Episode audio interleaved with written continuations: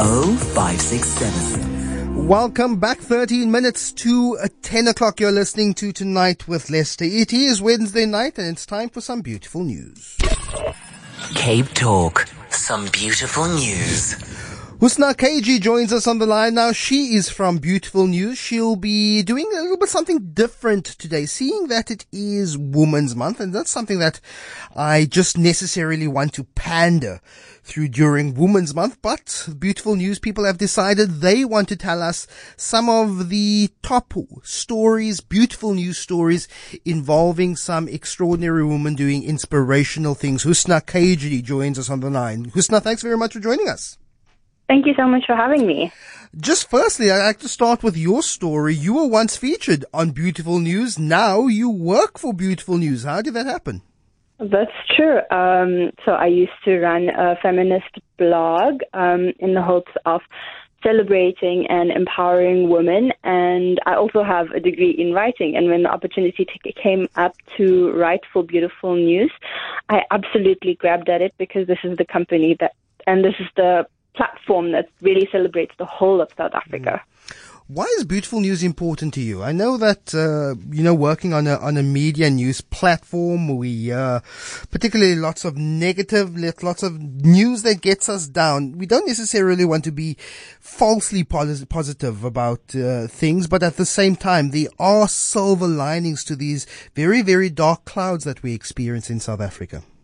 Yeah, absolutely. And I think through Beautiful News, we discover how on the ground, beneath all the big news stories that are breaking about um, all the traumatic things that happen in the country, everyday people in South Africa are still doing amazing things. And there are wonderful, wonderful people in this country that we as Beautiful News are letting you know about. And this is how we can see and know all aspects of what is going on in South Africa and understand how amazing the people of South Africa really are. Mm.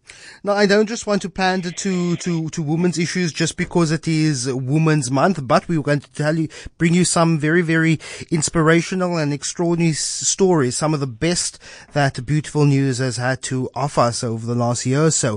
Who is our first story tonight? Um, I think our first story tonight is Bolekwa Salusalu. Uh, tell us a little bit more about her.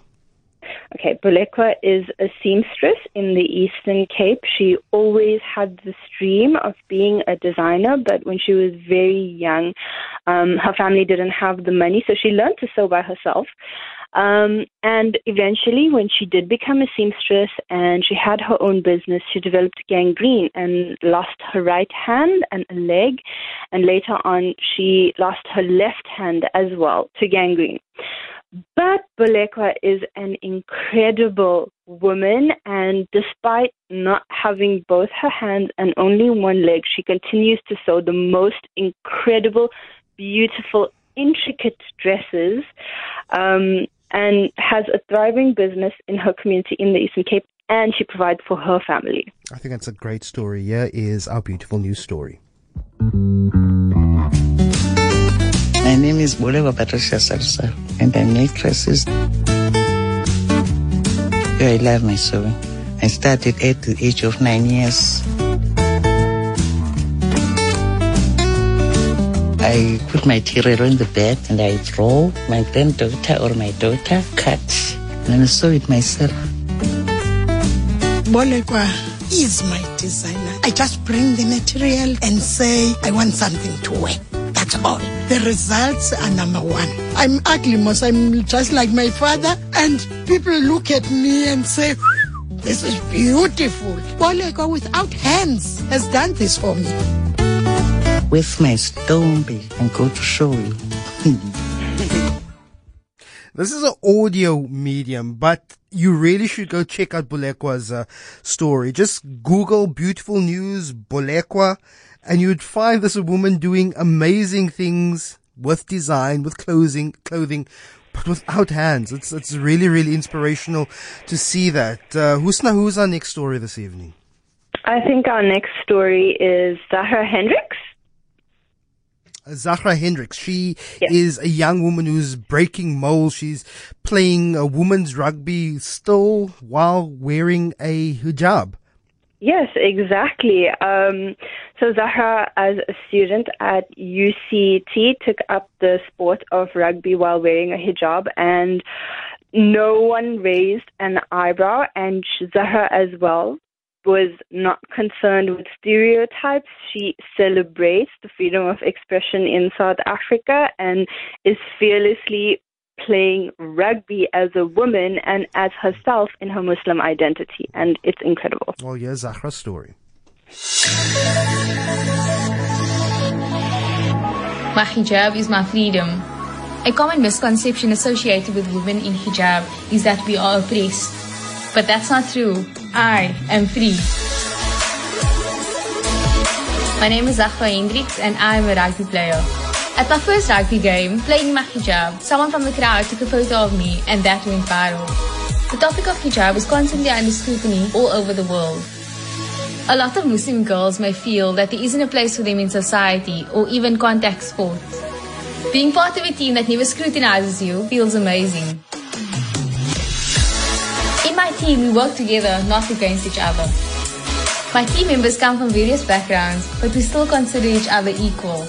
Being on a team that values me for my capabilities rather than how I look taught me that we can put aside our differences and still work as a team. Ah, that's great. And now for our final Women's Month edition story of beautiful news, Husna. Faith Mamba. Faith Mamba is an incredible young girl from Durban who's had a very tough life. So when Faith was quite young, her mum passed away, and um, later in her life, she lived with her grandmother, and then her grandmother found out that she had breast cancer and was the only remaining member of her family. So Faith's grandmother, knowing what would, was going to happen, placed Faith in an orphanage, and then she passed away.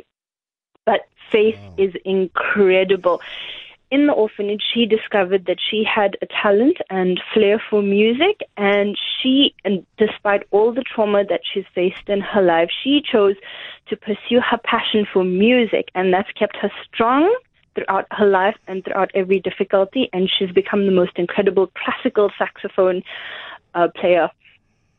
And here is Faith's story. My name is Faith Mamba. Playing music helped me heal, and I found a friend in my instrument. Growing up was difficult because my mom died, and then my grandmother found out that she had breast cancer. So after my grandmother found me a home, she passed on. It felt like my whole world had gone quiet. I learned to play music at the Durban Music School when I was 14 years old. I wasn't able to express what I was feeling all the time, so music really helped me process everything. And I no longer have that anger because I found peace. Everyone eventually finds somewhere they belong. For me, it was the Durban Music School.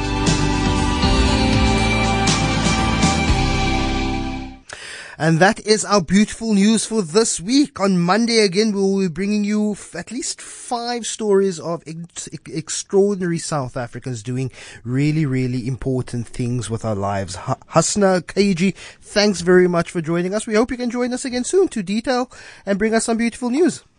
Thank you. I hope so too. That's Nakaji there.